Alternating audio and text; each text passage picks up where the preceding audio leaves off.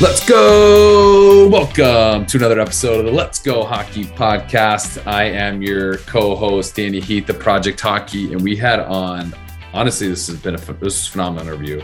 One of my favorite. I'm sure I say that a lot, but I I mean it every time. Right? They're getting better and better. But uh, we had on Kris Versteeg, uh, NHL veteran. Uh, he's done it all in the game, and so with me as usual is Pete Cameron, elevated hockey and yeah, you're right, Danny. This was a cool one. Uh, a couple reasons. One, two-time Stanley Cup winner. You know, 15 year pro, played in the NHL 11 years. Kris Versteeg.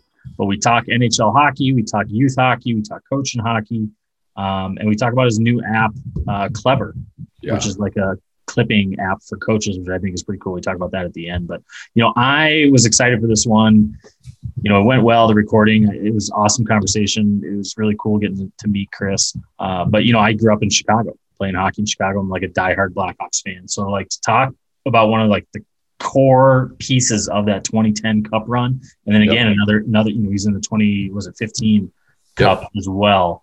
Um, but that 2010 was like a wild Cup run, and he talks about that, like what it felt like in the locker room and some of his buddies. And so for me, it was like a cool geek out moment just to talk Blackhawks hockey and Stanley Cup sure. and sweet stuff. So as a as a hockey fan too, I I mean I never liked the Blackhawks, probably never will, but uh, it was cool to hear. Like you never hear those sides of the story when he's like when he talks about like how they were young playing the minors together and then they were all they all pretty much got paid on big contracts this year and this was they put a ton of pressure on themselves and then you know they made it happen and so it's cool to hear that that story. Um, the way he told it was phenomenal. But if you haven't checked out his app yet, clever go and check that thing out. It saves you.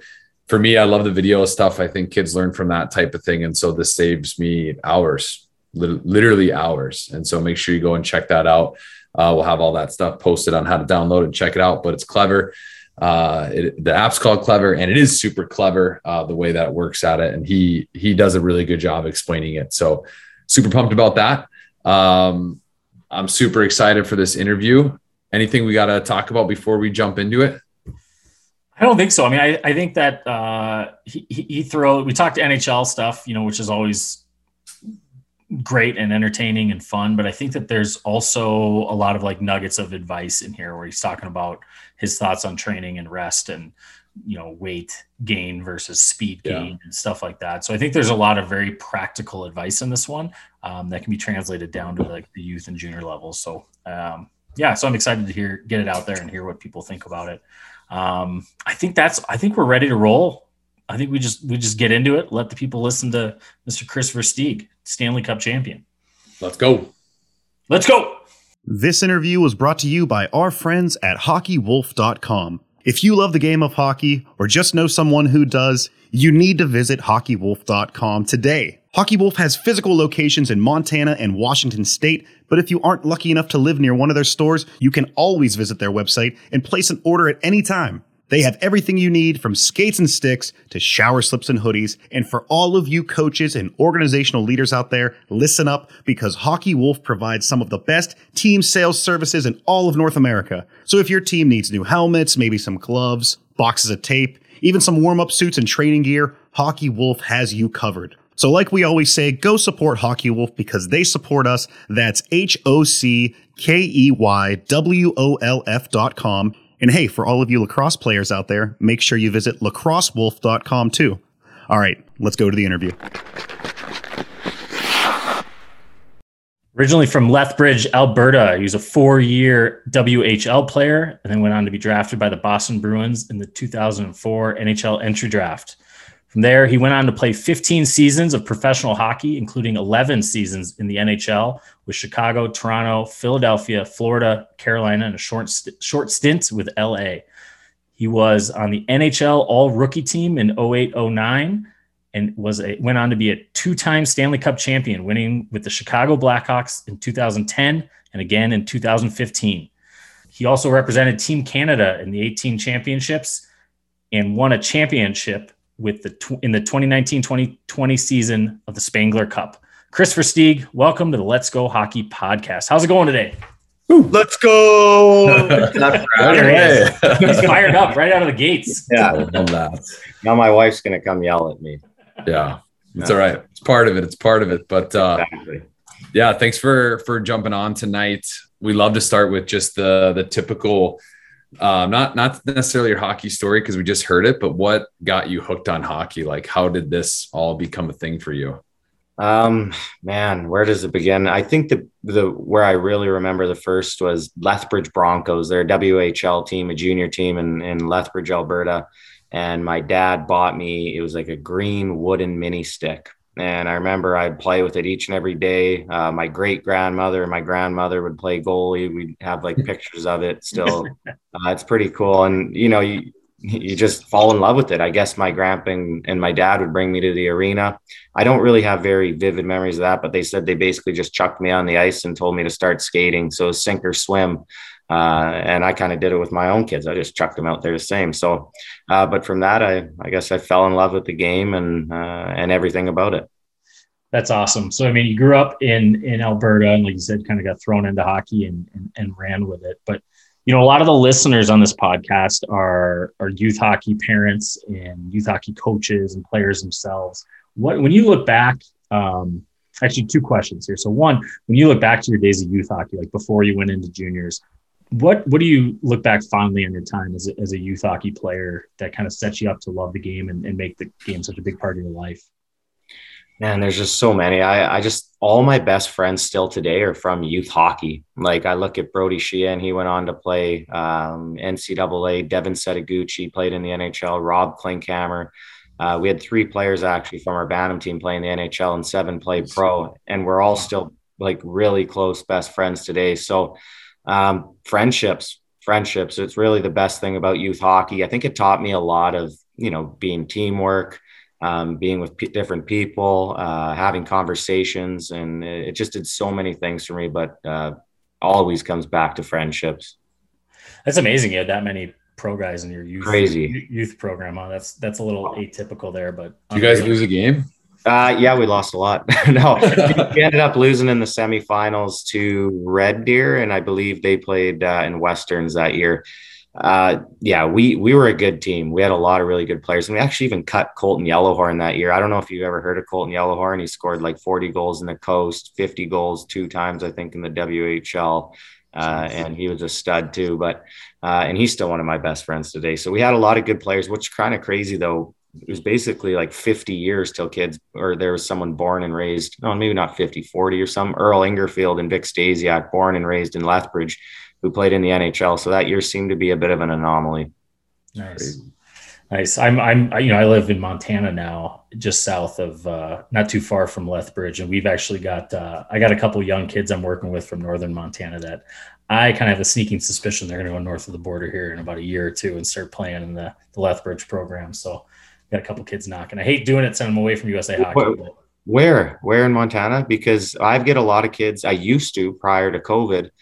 Uh, we got a lot of kids from Great Falls, uh, Bozeman. They come to my hockey school every year. Me and Devin Setoguchi uh, bought the, the, the Sutter Twins hockey school back in 2009, and we get a ton of kids from Montana. We oh, that's awesome. Time, yeah. Yeah, I live in I live in Bozeman, and we'll have to talk offline on that one a little bit too. But yeah, I've been in Bozeman here the last handful of years and, and getting hockey. Hockey's growing a ton here. I'm always uh, a big proponent of our, our Montana kids are reaching higher and higher levels every every year. So growing quickly. Non-traditional area for hockey, but it's it's growing very quickly. That's so awesome. It's a good spot. Um, one one more question about when you were a youth hockey player, Kris.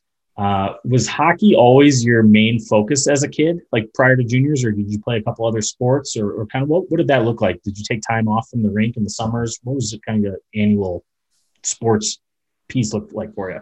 Well, first off, I would have played hockey year round if I could. Um, my dad was big against not letting me play after the season. He was really big in having me in soccer. I played actually roller hockey for about six or seven years. I kind of think roller hockey was my skills training. I didn't have a skills coach. I couldn't afford a, skating coach. I couldn't afford uh, extra ice in the springtime when some of my friends like Setoguchi say could go play spring. Like these are things that uh, we just couldn't afford to do. So I had to find other things in order to keep up with these kids that were getting extra. Um, and again, my dad just basically handed me a, a, wooden stick and a broken stick and a tennis ball, and he said, "Get to work in the summertime." You know, so uh, a lot of the stuff came from uh, roller hockey and soccer. But yeah, it, it's really crazy now. Like I have young kids in hockey. I have a five and a six year old, and you can see how much the kids are on the ice now. And I and I and you can kind of see they're you know they're like horses, right? You don't want to just let the horse run each and every day. You got to kind of keep them hungry. Um, you got to keep them healthy and happy too. So um, looking back, I'm happy my did my dad did that for me uh, for n- numerous reasons. But I think the biggest reason because it made me hungry. You know, especially at the end of the summer, uh, I'd be raring and ready to go and not basically sick of the season before it's even started. Uh, hundred percent. Like I, I, was the same way. Like I, I grew up in Arizona, so super non-traditional market. Um, and like when all my buddies were going to Shattuck for the weekend for camps, like my mom would just be like, "Hey, here's your hockey stick. Go, go try and get better." And so inline hockey was huge for me because um, you could always I do that. It. it was, yeah. I, I, love roller hockey, man. It, it is, yeah. It's probably uh, obviously ice hockey, but it's my second favorite sport. I would play it every day if there was something to do around here like that. Yeah, I, was the other way. Like I played roller first, and then someone was like, "Hey, you should play ice because you can't go to college for roller." So I was like, "Whatever, I'll try it." But I loved roller hockey forever. But um, yeah, I need to get back into a roller league. Thanks for reminding me about yeah. that. So sounds like Bobby Ryan's story.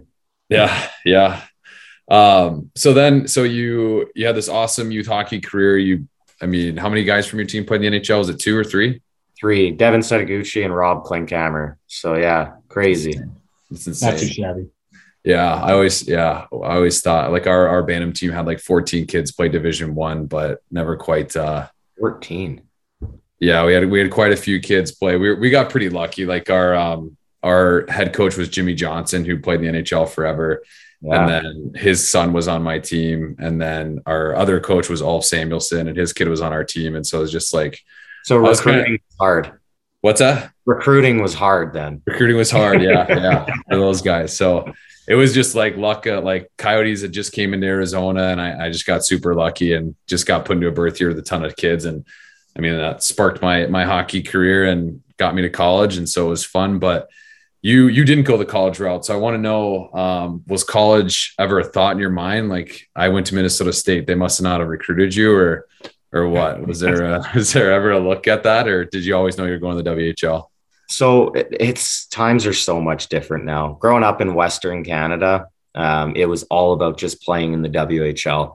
Mm-hmm. I didn't know about school. I didn't care about uh, NCAA because I didn't even, I mean, I couldn't go on the internet and really look it up, right? I mean, you could go, but it would take probably an hour with dial up just to find the website that you'd need to go to. So right. uh, my dad, I remember, came to me the one day. I was 15 and he's like, North Dakota uh, wants to talk with you. And I was like, what's what's North Dakota? I remember 15 years old. I was like, what's North Dakota? He goes, that's some school in the States. I'm like, I'm not playing. I'm playing in the WHL. That was the only time I had an interaction with school. Now, what what did they want me or were they trying to recruit? I don't know. But I just still remember my answer that day, like, whatever, North Dakota, you know. Yeah. One of the best, uh, one yeah. of the best colleges that's out there. Yeah. That's awesome. It was, it was just uh, such a different time though. You know yeah. I mean? It, it was crazy. Just it was all about the WHL, and I had no thought of it, like none. What were um what were your biggest so, so you're in there you played four years so you had to play pretty young i'm assuming right what was the what was that experience like in the whl it was crazy i wasn't drafted to the whl either back in the day uh, as you know size was a big thing right and i was kind of in that transition period that was in 2002 uh, and that first lockout hadn't happened yet. So it was all about size. If you were 14 and had a mustache, you were getting drafted. But if you were 14 and five foot three and didn't, you probably weren't getting drafted. So it was just the way of the times. Uh, I didn't get drafted. I ended up getting listed the next year and ended up making the team as a 16 year old, which um, was pretty cool. I didn't think I was going to, but I ended up making it. So uh, the coach brought me on. Uh, it was a it was an eye opener. The WHL in 2002. I mean, I was right alongside Derek Parker, DJ King. Um, I think his name is McGrath or something like that. Uh, yeah. I can't remember, but just all straight up heavyweights, right? And I'm like a 16 year old, five six, 140, like just praying I'm not going to get pounded on each and every night. So, just a, it was such a different era. So by the time you you know you you came in as a 16 year old, you're you're aging out as a 20 year old. Then after four seasons, you know, you, you grew a little bit and, and, and packed on, you know, some experience from there.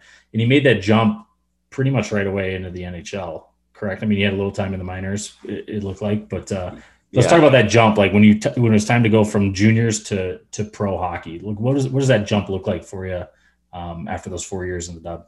Yeah, I was at the end of my 19 year old season, and I remember playing my first ever game It was against the Hartford or Hartford Wolfpack. Um, and I, well, I was standing. I, it's kind of a funny story. I was standing at center ice, and all I hear is "Born May 13th, uh, 1986." dies, uh, you know, April 1st, 2006. I look around, it's Dale Purinton looking at me, you know, he was a, he was just a fighter. So I was like, that was my welcome to the moment in pro.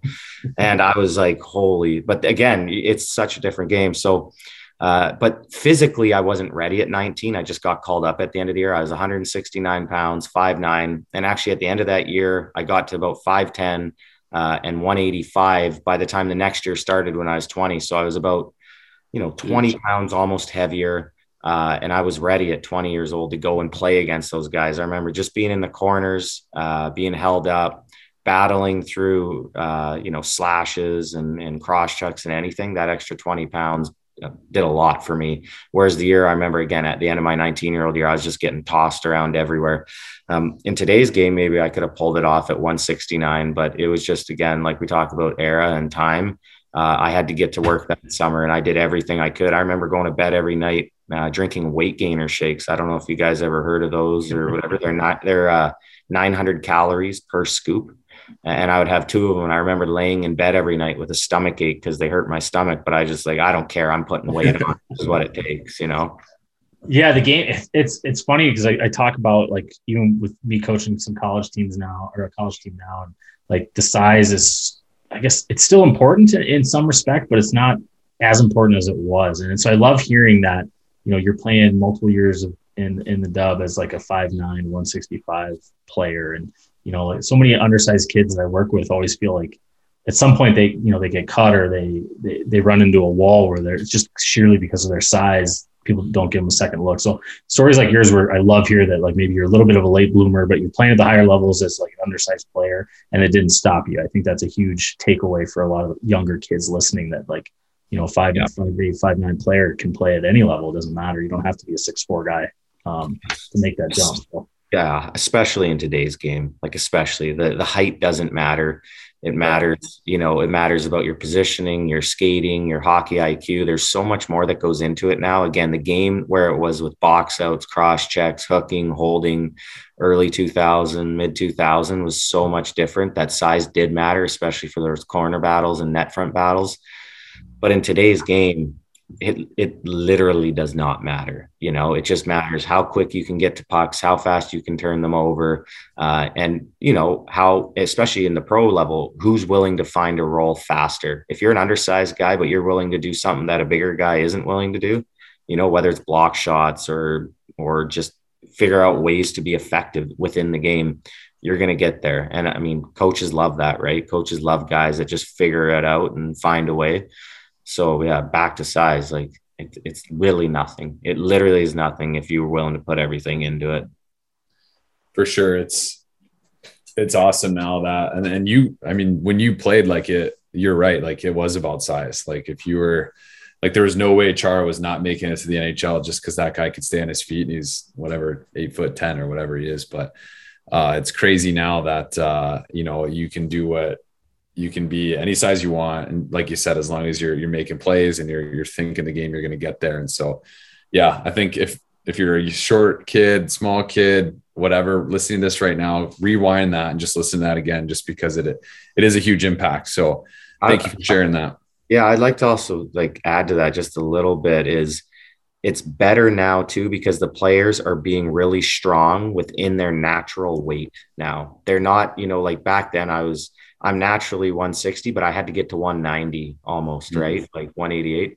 That's 30 pounds of like unnatural muscle. Maybe I could get to 170 uh, with pound, but like now it's like you see Mitch Marner, he's 158, 160 right. pounds, you know, but he's as strong as he can be within that frame.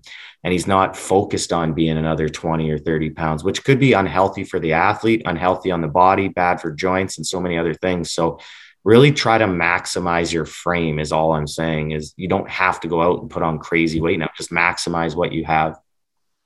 I love that. Yeah, I was. uh I can remember eating a peanut butter and banana sandwich in between every class of high school. Like my sophomore year, I was trying to put weight on because I was like, I was probably I was like six foot, but I was like 160, and I was like, I got to gain some weight, and so yeah, I, I, like the idea of just like be as strong as you as you can inside of like your natural body shape because then you don't lose any other part of your game. So I love yeah.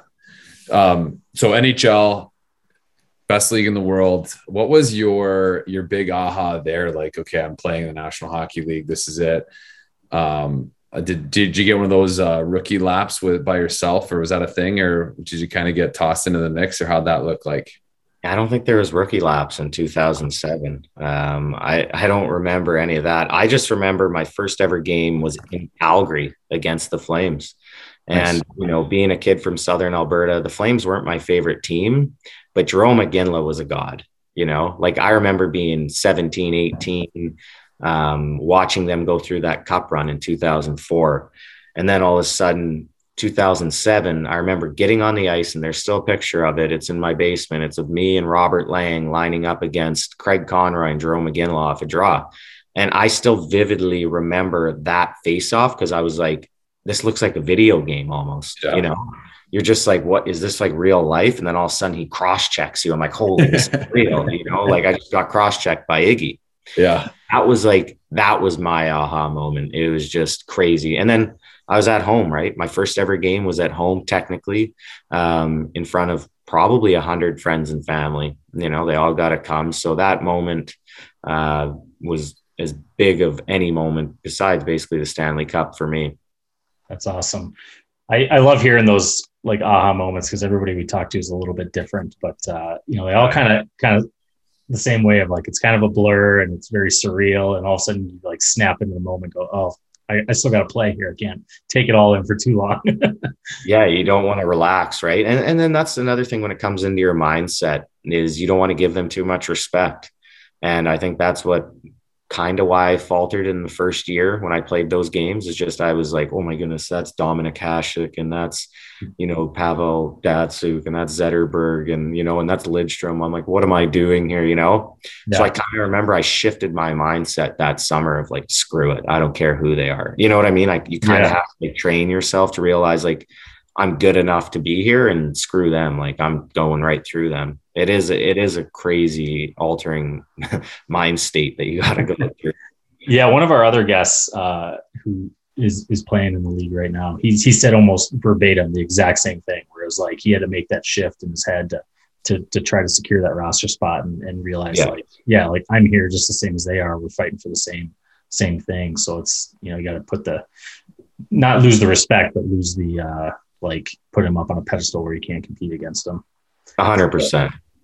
So I want to I want to jump gears a little bit here, Kris. And you know, Danny always talks about his Mankato hockey guys and all this stuff. But you know, I grew up playing hockey in Chicago, right outside of the city. The Hawks were my team. I was like living and breathing Chicago Blackhawks. And so I want to talk about your run, your two runs with with with the Hawks a little bit, and just you know, maybe if you can just kind of summarize, you know, what set those teams apart or what you remember fondly or kind of what you, you know, your learning experience from those cup runs. And you can, however you want to present it. But I just, as a Hawks fan and a hockey fan, I just want to hear, you know, what was it like going through those, those experiences? 2010 was crazy. You know, we were all kind of kids still. Uh, a lot of us played in the minors in 2007, 8, 8, 9. Uh, we played in the NHL, all of us full time together, and we went on this like crazy run where no one thought we could, and we ended up losing to Detroit in Game Five of the Western Conference Finals. And I remember kind of going into the next year. This is where our, like Byfuglien got paid, and a lot of young guys started to get paid. We kind of knew that, or in myself actually too. We kind of knew that this was going to be our last time together, and we just started our journey together. So it was kind of a a strange kind of situation to be in. But um, we had a lot of pressure on ourselves to win that year. We didn't know if we could. We knew we were a good team, but we just had a strange belief in each other. We held each other accountable more than any team I've ever played on that 2009 10 team. If anyone was in your face or if anyone was not playing good, they'd be in your face in a second, just like, hey, let's go, get up, you know. Uh, and no one took anything personal. So it was such a, a great group of guys to be around in the sense of just respect for each other and trying to be there for each other on the ice. Um, and, uh, you know, just being kids, man. Like a lot of us were 21, 22. Uh, we had fun on the ice, had fun off the ice, and we cared about each other. And a lot of these guys are still my best friends today. So to go through that entire experience with a ton of pressure on us to win that year, uh, and then all get traded at the end of the year, basically 11 of us left after that 2010 year, um, my, myself included then it was uh, it was crazy. So it was such an amazing moment. I still remember winning the cup and holding the cup up and kissing it three times because our, you know, I just had a dog that died and her name was Hatrick, but I kissed it three times for her and my family. So that was the first thing I did. It was a pretty crazy experience. And then uh, the 2015 one was a little different. It was still it was still awesome. I didn't have the same type of role. I got hurt uh, in the first round, and then I couldn't get back in the lineup until the Stanley Cup Finals. But found my way back in in Game One and had a really strong finish. Um, I'm I'm pretty sure if I didn't play in that finals, I don't think I would have felt like I contributed, you know, to the Stanley Cup. But I I was thankful to get in the finals and help in some big moments in that cup run too, and feel that I was able to contribute. But they're just they're so different, but at the same time, um, so much goes into it, and to you know you get that like I don't know two to four hour feeling of you know pure bliss after winning. It's like the craziest feeling ever because you're not just happy for yourself you're happy for your family you're happy for your teammates. Um, and it's you know it's kind of crazy because you know you have kids and you get a similar feeling in a different way but you just you you may never have that feeling again so it sucks you know because you're like this is the best thing ever. You put everything you had into these two moments um, and you got to feel it which i'm extremely uh, happy about, but it's it's almost like, man, I just want to do that every year. Right. If it was that easy. I mean, yeah. you obviously know how hard it is. So that's awesome. I could listen to stories like that all the time. Did you do anything cool with the cup? Uh, you know, the first time you got it or something, the second time? Yeah, we had uh, so my dad, he's a farm salesman, so he had all his buddies come over, or tractor salesman, so he had his farm buddies come over. We had a big pig roast um, the first day, or the both times actually. We had pig roasts, and then we had uh, what did we do? My second time we had it at my buddy's farm. So we had a big party, had a couple DJ booths. Everyone had a great time. The first time, same thing. I went actually back to the old street that I grew up on. We had a big road hockey game in 2010 right in front of the house uh, where we nice. basically played road hockey every single day for 15, 20 years, man. It was, it was awesome. So I had some of the old neighbor kids come over and friends and we split it up three aside. I ended up losing the cup that day to my buddies sure they were playing a little hard with me. But uh, yeah, that is that actually to me was probably the the most uh, special moment was just bringing the Stanley Cup back, putting it on the porch, uh, and having that Stanley Cup on the porch where we grew up, watching us play the entire game on the street. Uh, there's actually a pretty cool video of it on in, or on uh, YouTube. But yeah, just having it for that day is uh, pretty special. You bring it everywhere. Bring it, brought it back to the old rink I played hockey in, um, all that stuff. So pretty much a lot of the same, I'm sure, what everyone else does, but it is special. Oh, cool. Yeah. Well, a lot of people, if you win the cup, they do it. So yeah. yeah. Um, producer Vinny will find Vinny's not here with us tonight, but he'll he'll find those cool videos and get those posted. I can't wait to see him.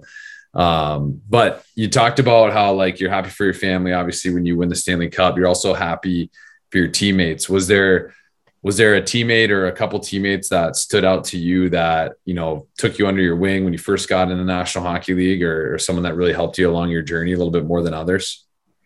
Oh there's so many but marian hossa that 2010 year was like he just lost in two finals the year before um, in game six against philly. We were up three to two and then the puck like caromed off his leg right to i think it was ville Leino or scott hartnell and they tied the game up with like two minutes left. And I remember looking at Marian and it was just like the world ended, right? Like he was just like you could see it on his face. I could feel it in my gut. The team felt it. And then we went to overtime and ended up winning.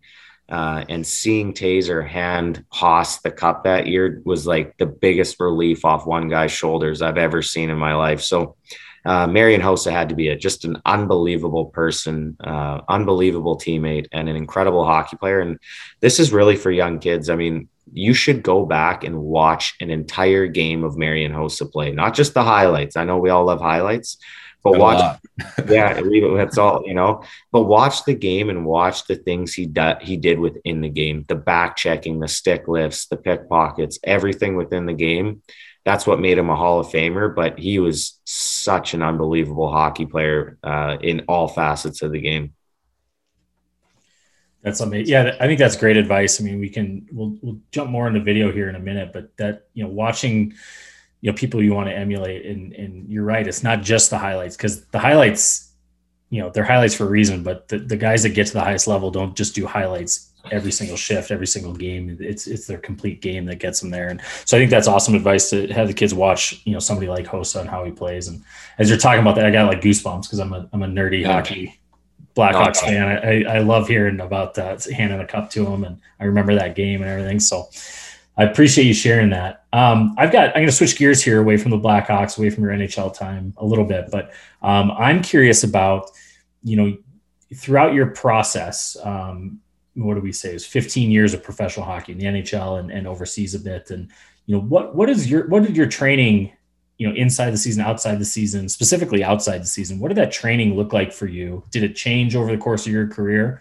And how um, how would you reflect that to maybe you know kids coming up today uh, in, in any sort of like training off-season training advice that you could pull from your experience at the professional level yeah, well, my training throughout my career changed so much. I had uh, five major surgeries in six years. I had uh, ACL, two hip, hand, uh, two groins. So when I came into the league, when I talked about being 20 years old, uh, training was much different. The game was much different. It was all about lifting heavy, bulking, putting a lot of weight on. Uh, and then after my what was it my ACL surgery I just couldn't lift the same way like consistently. I had some swelling in the knees and some issues. I also had hip surgery uh, the year before that and groin surgery. So I just had so many issues. So I had to change the way I was training. And it was like I was at that point where I'm 27 years old and it's like I can either get stronger or just try to stay fast, right? If I keep getting try to get way stronger, I felt like I was going to lose my speed. So I just went for, you know, I went probably 15, well, 12 to 15 pounds lighter. So I played at about 173, 174 my last uh, three or four years, but I just wanted to stay uh, quick enough to keep up to the young guys because they all could skate well. So my training changed from bulking to more quickness and speed um, and and much probably to the way the kids are still training today. I remember, uh, you know, a lot of single leg stuff, balance, um, focusing on making sure your core is strong. Just a lot of different ways to train, but it, it did change drastically over the time. But for for me, uh, talking to the young kids again now is just understand that you know rest is a weapon too. Take a day off. Like don't let you know you can go six days a week if you have to especially if you're trying to make the nhl on that seventh day and you you call it a day off maybe just stretch or i don't know meditate do something you know take yeah. your mind out of it think about other things and don't just go every single day that would be some of the advice that i could say uh, to the younger kids now I, I just keep thinking about your career and I'm kind of talking out loud here, but the idea of like you're a small player playing when it was a big man's game but then towards the end of your career when you're you're older obviously it's becoming a, a sm- not a smaller man's game but a quicker game uh, and then you had to keep up with that and yet you were still able to play well over 10 years in the national hockey league. So that's a that's a credit to to whatever you did. And so now you're you're you're giving back to the game and you're we always talk about leaving the game better than we found it and you're you've created this new app um, and by the time this is published the app uh, will have been out um, for a couple weeks now and so let's dive into that. First let's let's chat about exactly what it is and i'm excited to to go and by the time people are listening to this i will have tried it um, but i'm excited to go out and try it um, and i went through the demo with you and it looks like it does everything i want it to do um, that i used to use like three different apps for and now i just have to use the one and so that's like obviously a time saver and with me knocking on 10 concussions like it, it's good for my brain too to not have to switch back and forth through 15 different things so let's if you want to dive right into it and chat about a little bit, I'd I'd appreciate it. Well, we should talk about those concussions and uh, what stem cell therapy could do for those. That'll be next. That'll yeah, be offline. Yeah. Um, yeah. So back, you know, when I was done hockey, well, let, let's just start here. What you said is exactly that. We wanted to streamline the entire process for clipping, editing, annotating, and sharing for coaches, right? and we wanted to do it for the the B coach, which we call it. Is uh, that's kind of how we're uh, entering the market and in the the terms is we want to do it for the B coach, which is in any sport, but especially hockey. It's double A, triple A coaches. Um, you know, anywhere from the age of seven to 17. These coaches don't have enough time in the day to use the current tech out there. Uh, it's too slow. They have to use two to three different platforms in order to take a video, annotate the video, and send the video. So, a little bit of a use case is we have Jess Campbell. Uh, before it used to take her two to four days to get a stride progression sent to a, a parent. So basically, a forward, side, and back stride progression uh, sent to the parent. Where now she just takes a clip from the kid going back or on the back, on the side, and in the front, and then she takes the video, she merges it together and sends it to the parent before the kid's skates are off. Right. So the idea was is at the end of my career, I wanted to help kids between generally the age of 10 and 15 that kept sorry that between the age of 10 and 15 that kept asking me to look at their clips but i would go on to like onform in these these apps and i'm like man this is so hard to use and it's not fast and quick enough for me to do it and i don't want to watch the full game I just want to watch one or two shifts, right? So that's why we built this app. We wanted to be, we have this camera in the app that actually, if you're filming for five minutes on a regular phone and your kid scores a goal at the five minute mark, you've saved five minutes of video, although only the only piece you need is that five seconds of the goal, right? Yeah. So for ours, you're filming for five minutes. And then after your kid scores a goal, you just tap this button, it goes back 15 seconds and gets rid of everything else. So that's where I wanted that parent to find that little five to ten second clip, be able to send it to me, me to annotate it and send it back. Uh, and that's what we created. Uh, that's what Klevr is. It's, um, it's democratizing sport tech, I believe. Uh, that's what I want. I, again, grew up poor. We didn't have much. I know I couldn't definitely afford to play in today's game. Uh, and I want to give back to the 99% of athletes, parents, and coaches who don't have the ability to use these expensive sport tech platforms. Uh, and so that's what we built. We, again, I'm going to use that word every single time as we believe we, we're going to democratize sport tech for the youth sports and the youth coaches. And we're going to save them just a ton of time and hopefully help them make some money too at the end of the day. Right. We have, we have a lot of the same mission we share the same values as far as like how we grew up and, uh, how hockey is just getting more and more and more expensive. It's and, good. It's insane. I went. My daughter, who's four, um, there was like there's like two options at the the store for a stick for her. It's like this wooden ten dollar one or this like hundred dollar composite stick. I'm like, shit, I don't think she'll ever need that until she like gets to a point where she can actually know how to use a stick, right? But it's crazy that that's what it's coming to, and so I love that um, that you're working with that type of mindset in the game of hockey when I mean you've literally done everything you can in the game of hockey.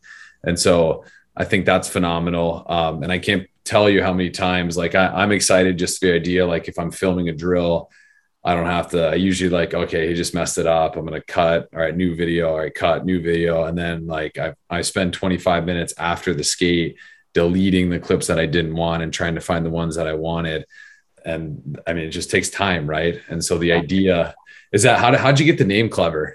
Is it because uh, the app's clever or no? Well, we just yeah, my one brother said clever, and we're like, we kind of like that name because we think the button that we kind of call it a, a or edit fly or fly editing, you know, because you're just editing on the fly, right? Yeah. yeah. And that's kind of where my brother's like, it's pretty clever idea, you know. Yeah. Uh, and it was actually our one of the founders is Josh McNevin. He's the coach of the Kelowna Rockets. He's the one who kind of came up with the idea, right? He's like, man, if I was a coach, I could just take a clip, I could just trim it to what I want, and then I could keep clipping as I go, right?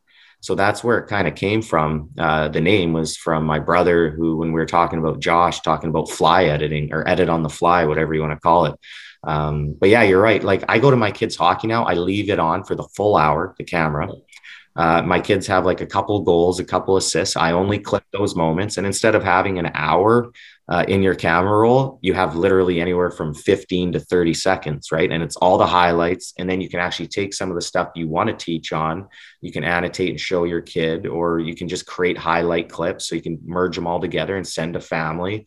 And it's done like instant and super quick. So, again, um, there's numerous uses for it. There's the parent, uh, there's the coach, uh, and there's the athlete.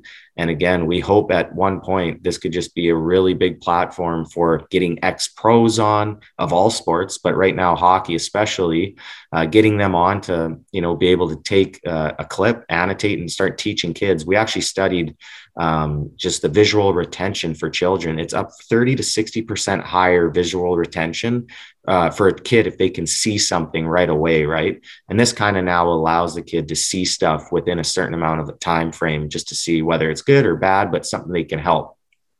I'm, I'm excited to try it because I, I didn't you know I haven't I haven't played around with it yet. It's not launched yet, but I know that you know Danny's a huge video guy. He like hauls a big flat screen TV into the rink and posts it up in the penalty box, and and he does that you know immediate feedback for the kids. Like he demonstrates the drill by showing it on the on the video first, and he's going to eat this up. You know, I'm I'm kind of on the other end of the spectrum where like I would love to, but I don't because it takes away like it's too complicated for me. So that's where like I always want to, and I, I I think this might open the door for me to do in my elevated clinics. Like I'll video stuff, but like I miss out on 80, 90% of what yeah. I want to actually show because I'm I'm actually coaching. Like it's hard to, to be a videographer and a coach at the same time. So that's why we built this though. That's exactly why we built this because of that mindset. And that's kind of my mindset too, right? Is you don't have enough time on the ice to do video on the ice and coach on the ice.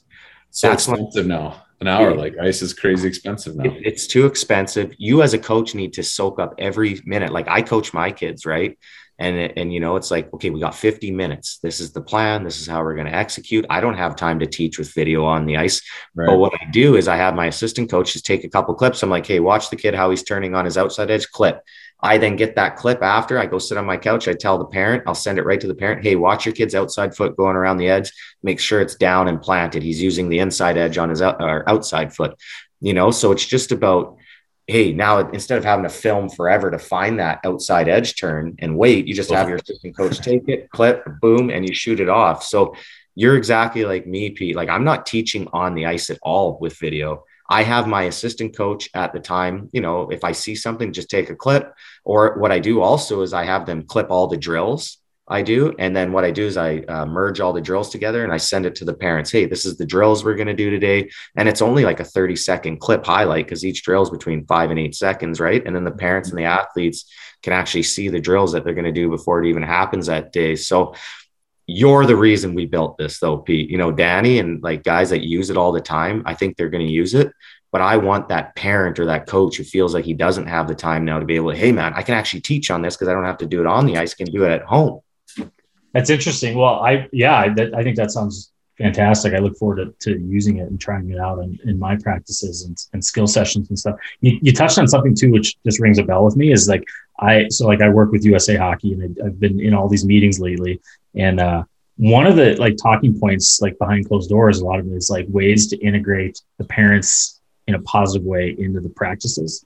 And like what you're talking about is like, one of the things we've talked a lot about is like letting parents like the old school mindset of like I'm the coach, they're the players or the parents. Like we don't mix the three, and like what I say goes is kind of out the door in the way in like common society, and, and it as it well should be. Like the parents, you know, the more you can keep them involved, even just from like an awareness standpoint of this is what we're doing, this is why we're doing it. Um, you know, they're going to be more bought in as like uh, from a culture standpoint of the team, and you know, you kind of touched on that, like being able to send the clips of these. This is what we're doing and why we're doing it, what we're improving, whether it's on a macro team level or a micro player level. I think that's a that's a really cool insight that I think there's a lot of coaches out there that'll really just eat that up. Yeah, it's it's great you talked about that. So I have my parents film too. They use the app, right?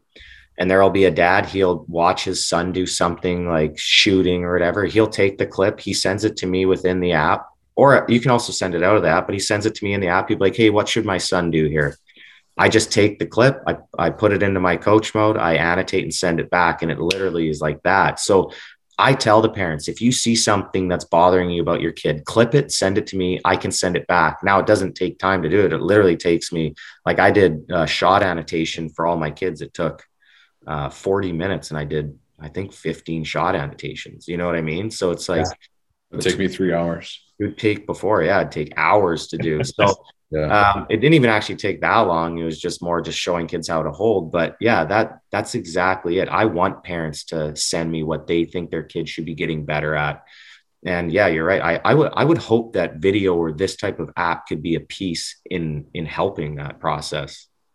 Yeah, it sounds like a, a, a great tool. I mean, I, I have a, a, parent that I work with in a very positive way and help his kid out. He's playing juniors right now. And I mean, he's like, can you watch a couple of these games this from last weekend and give me advice on the player? I'm like, I would love to, I want to, but I can't devote six hours this weekend to watch the game. Yeah, like so that that's exactly what you said. Though I know I'm hammer, I'm going on on this a bit, but that's what parents wanted me to do too. They wanted me to watch the full game. I'm like, I don't want you to have to pay me this much money because like it costs a lot of money for these right. coaches that are third party coaches. I'm like, I have to buy the expensive tech. I have to give my time, which in order to watch your game and do everything, I'm not going to get back to you in two to three days because then I have to take the shifts, get down to those four or five shifts that I'm showing you anyways. Right. right. And you're like, you don't have the time to do that. So that's kind of where this came from is just send the one or two moments. And as you know, you can't give kids 10 things, give yeah. them one or two things to work on and then stack the next thing. Right. So that's kind of where it came from is just simplicity. Show them one, two things uh, and, and really try to help them in that way. Very cool. Yeah. Awesome. Yeah. I could talk about this forever. So we'll have to, we'll have to have you on again, but um, we want to, we like to keep these a certain, certain length, but um, yeah. yeah, I think the, uh, the app is phenomenal. So if you haven't tried it yet, go try it again. We'll, we'll obviously link everything and put in the intro as well. But um, before we kind of wrap this and tie a bow on it, what kind of advice would you have for hockey players aspiring to reach the next level? So any anything outside of enjoy the game and have fun because that's that's obviously first and foremost and we we know that uh, if you don't have fun it's hard to hard to do anything in this sport so what kind of advice would you have for those kids that you know want to make their a team next year or or jump to the junior ranks or or above that there's two things I usually tell everyone. These are players that I've played with who are struggling mentally or whatever. I say, do you and act like you belong, you know, and almost like a fake it till you make it, you know, don't yeah. go in. If you're going in A and you're trying out for double A and you feel like you're an A player in that room and you don't feel like you belong, you've already lost, you know, go into that room like you're a double A player, act like you belong and just do you play your game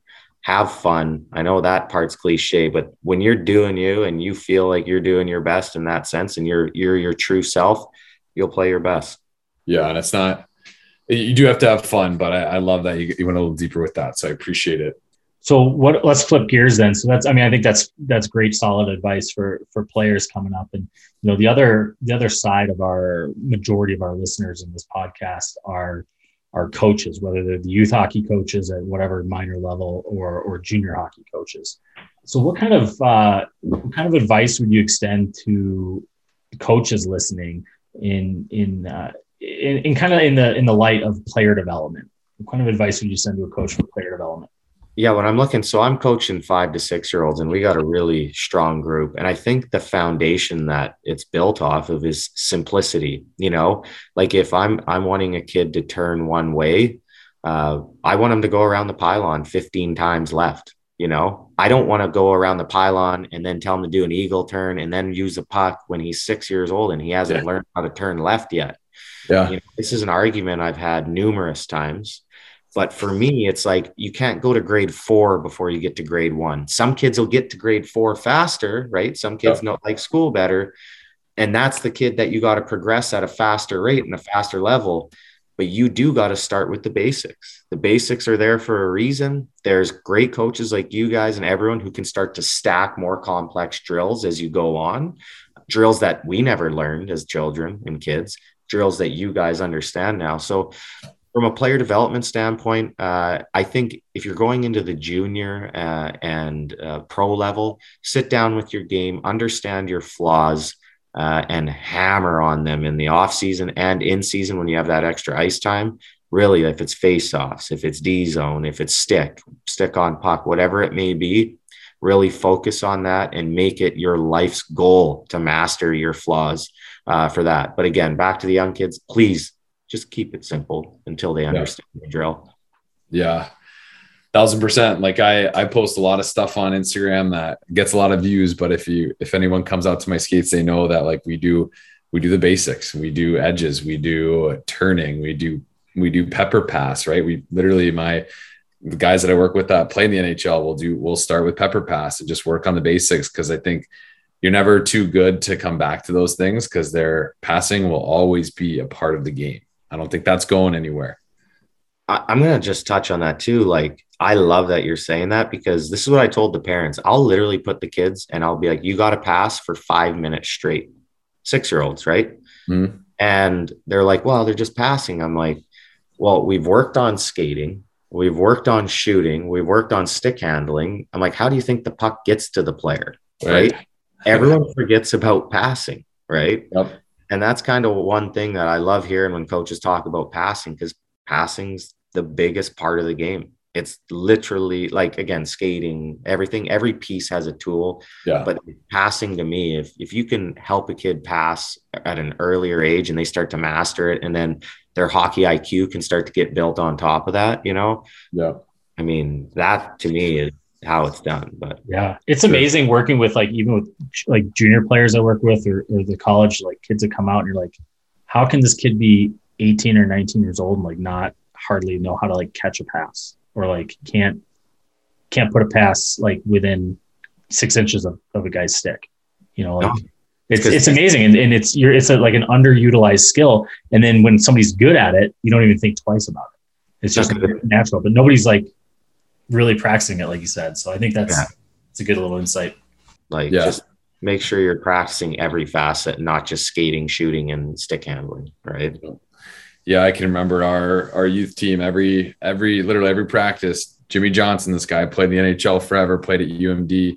All right, pepper pass, let's get on the boards. And one guy was off the boards and made all his passes, and the next guy went and like we did that started 99% of our practices. And it's uh we were took us a long way. All of us did awesome. One one of the kids who didn't end up playing uh, Division One hockey from the team ended up playing Division One golf, so it worked out for him as well. But uh, nice. pretty, it was pretty cool working on the basics. So um, before before we jump in and get our, our let's go from, even though you kind of started out with that a little bit, uh, where can one where can people find the app and where can people find you and kind of interact with you on the social side?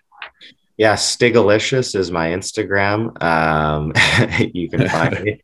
Uh, Klevr app, K L E V R A P P is our Instagram handle. And then in the App Store, it's K L E V R uh, dot AI is our Apple um, Apple name or whatever they call it, Apple Store name. Nice. Awesome. And, will, yeah, uh, Klevr.ai is our, our website too, if you want to check out tutorials and and all that type of stuff as well yeah, we will. Uh, we'll definitely link all that and send that in our newsletter. But uh, it's been a pleasure having you on. Thank you for coming on, and thank you for everything you've done for our game. You've you've left it in a better spot, and you're continuing to do that. So, big time appreciate that. But can we get a, a little let's go from you before we thank you? Let's go! And my wife's gonna come down. Babies are up. kids up. I think you woke my kids up. That's all right. We'll get yeah. them back down. But awesome. Thank you very much. Kris Versteeg, thank you very much, man. I appreciate it. Thanks, guys. Kris Versteeg, thank you so much for coming on the podcast. It was a pleasure talking to with you, uh, talking more about your your experience and, and the time in the, in the pros, winning the cups with my team, the Blackhawks. But sincere thank you, yes, Kris Versteeg, thank you for coming on. Danny, let me throw it over to you. Let's let's wrap this thing up. What do you think? Yeah, let's do it. Three stars of the night. Um, honestly, there's a ton. Honorable mention goes out to that um, street hockey game that he lost the Stanley Cup to his buddies. I would if I if my buddies, if one of my buddies ever wins a cup, or if I get to play a roller hockey game for you, you can bet I'm going game seven and I'm gonna try to win that thing. So I don't blame his buddies. Hundred sure percent. It, it was a fun night, but um, yeah, third star of the night was just his love for the game. Like the way he talked about when he was younger, how, you know, he would have played hockey all year round if you'd let him, but his dad took it away from him, um, you know, at certain times of the year. And it, it, made him hungry for that game and made him, when he was coming back to uh, the season, he wanted it and he wanted to get back into it. And that's a, that's the same reason like I, I run summer hockey stuff right? And we don't do a ton of tournaments. We do one tournament. And every year i ask for feedback and the feedback is let's do more and more tournaments. And i'm like that's working right? Like the kids want more and more and more. And so when they get to the season they want more versus like hey let's play 50 tournaments this summer. And then we get there and they're just like like cashed out. So i could go on i could go on for that forever um, but i i don't think um, you need to play hockey year round. And so it's cool that uh, he brought that up. Yeah. Star, hold on. Sidebar yeah. on your Sidebar. star. He also throws a shout out to roller hockey and what a sweet cross trainer that is in the off season, which I'm a huge roller hockey fan. I used to play a ton. Now I coach it a little bit. You're a roller. You came from roller originally before jumping to ice. So yeah. huge shout out to that. And also, I mean, you think about translated to, to that story you just mentioned about playing uh, like road hockey with his buddies. So it's like, you know, take, you know, just because he's not on the ice playing tournaments doesn't mean he's not playing hockey and like roller hockey, road hockey, like fueling it. So, side note on your star. Yeah. Well, that's awesome. Like that. He said that was his skills coach, right? Like that's where yeah. he learned all his skills from. That's, there's so, you can get so much better at hockey in the driveway, in your basement.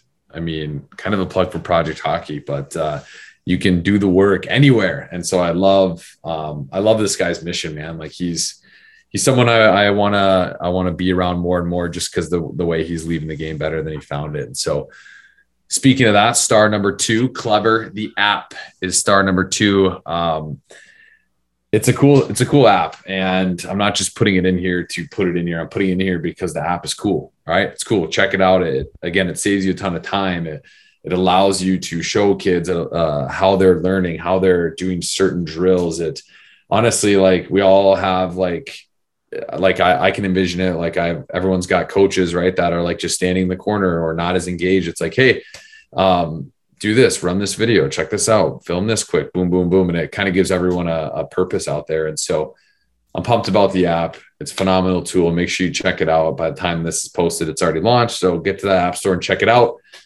Star number one, kicking over to you, Camer. And that app is called Klevr K L E V R. Um, okay. okay. Scissors. The the okay. the uh, logo. Gosh, can think there is scissors. It's cool. I didn't know. I didn't realize it until you said it either. So great pickup. Yeah, it's double double logo, K and scissors. Um, but number one star of the night, I think there's a couple couple to choose from. You know, I like the phrase "rest as a weapon." I liked about uh, what do you talk about, like playing. What was the quote there, Danny? Like be be inside your frame. Talking when he's talking about training, yeah. I think those are important facts. But I'm going to go because I'm a Blackhawks guy, and it's sweet having a Blackhawks Stanley Cup champion on the podcast. I'm going to go with the number one star tonight is when he talked about what set that 2010 championship season apart, and he immediately started talking about the accountability um, that the players had within the locker room on each other, where they weren't letting each other um, you know dog practices or, or or slack on drills or slack on training or they they held each other accountable. And i think that's a huge um, you know pinpointing of what it takes to be a championship club and not in a negative way but that they're they're the respect for each other and the holding each other accountable. And then i think that that same concept or like principle culture principle translates to when he immediately you know later in the interview he started talking about how you know he wins the Stanley Cup, and the moment he remembers the most is watching the captain Toews hand it over to Marian Hossa. Awesome. And yeah, like how cool is that? Is that like one of his favorite memories from that Stanley Cup run is watching his teammate who's older, who's been so close a couple of times, actually finally win and like have the relief come off his shoulders that he finally won the cup after losing two years in a row in the finals. And you know, and I think that speaks to what it takes to be a championship team is like it, the selflessness and the the um, kind of just the love of your teammates, you know, almost more than yourself. So that that accountability and that desire for your your teammates to win um, is what sets it apart. And it struck a chord with me, like personally, like when I won a national title one time, you know, my first thing was like there was a player on my team who was a senior when I was a freshman in college, and we won, and like I we had a couple seniors, but there's one that was just a good buddy of mine. My immediate thing was like, I'm so happy for this player that we just won the national title, that he gets to end his college, like his hockey career with a title. And I think that, you know, like it resonated with me because I, I can relate to that and that, you know, being on a winning team, you start caring about your teammates more than you do yourself. So I think that's our number one star. That's a huge takeaway for anyone that wants to be a champion at whatever level they're at or aspire to be at. I love that. Yeah, that's usually the common denominator. Like when you are talking to someone who won a championship, they don't talk about themselves. They talk about everybody in the locker. So, you know, I think that's a red flag there. If your if your team is more about selfish goals, I guess, versus the, the end all be all. So it's um it was awesome to have him on. Thank you again, big time uh, Kris and Klevr app. Make sure you go and check that out. And that's all I really have. I mean, I we the interview was pretty long. Like we talked to that that guy forever, but I had the opportunity to talk to someone who's won the cup twice. I'm not gonna. I'm not gonna. You know, you skimp out on it, right? Gonna, even though he played for the Blackhawks, whatever. It's not. You know what it is. What it is what it is. But uh, that's all right. The Wild, hopefully by this time, I don't know if you're listening to this, but hopefully the Wild, they're still doing good. They're crushing it right now. Um, if you got to this point in the interview and you email me the code, the code word um, hockey, I'm going to send you a project. Wow, that's pretty original. That's yeah. Well, really let's see if someone gets this part of the interview. We're still blabbering on. Um, but seriously, thank you. Um, thank you for listening hit the like button. We didn't say that in the intro. People already did it. It was a phenomenal interview. So thank you very much. You want to wrap it up, Cameron? Yeah. Well, last I, one question for you. What what's going on with Project Hockey and your Hockey Day Minnesota that's coming? Up? Yeah, this should. Yeah, absolutely. It's uh, it's going to be awesome. It's just a huge festival of hockey. The couple high school teams are playing outside. The Minnesota State Mavericks are playing outside against the St. Thomas Tommies. Um, they already played twice this year, and I don't know if you saw the scores, but they, uh, they, weren't close. They were not close, but you know this is later in the season, so you don't take anybody lightly. So hopefully our Mavs, you know, get it done. But it'll be awesome. Then it's capped off with the Wild game, um, who another guest Ryan Carter is a part of as well. So actually, Carter has been a part of this entire Hockey Day thing. So it's been uh, it's been pretty cool. And it's January twenty first, twenty second. Uh, it'll be in Mankato where I live. Um, and it's it's outdoors at Blakeslee Arena or Blakeslee Stadium, uh, the football field for the Mavericks, and it's gonna be awesome. So if you if you are around, come in. We've got a ton of vendors coming in and and doing different things um, and just making it a really cool experience for hockey players and parents. So Hockey Day in Minnesota, check that out. Let's do the work. Wish I could be there. Well, sweet yeah. man. Well, good to catch up with you, Danny. Awesome to talk with uh, Kris Versteeg with you. And I think with that, let's just uh, sign it off because it's time to wrap it up. And we'll see. Uh, we'll be back again with another one soon. Wrap it up. Do the work. Let's go.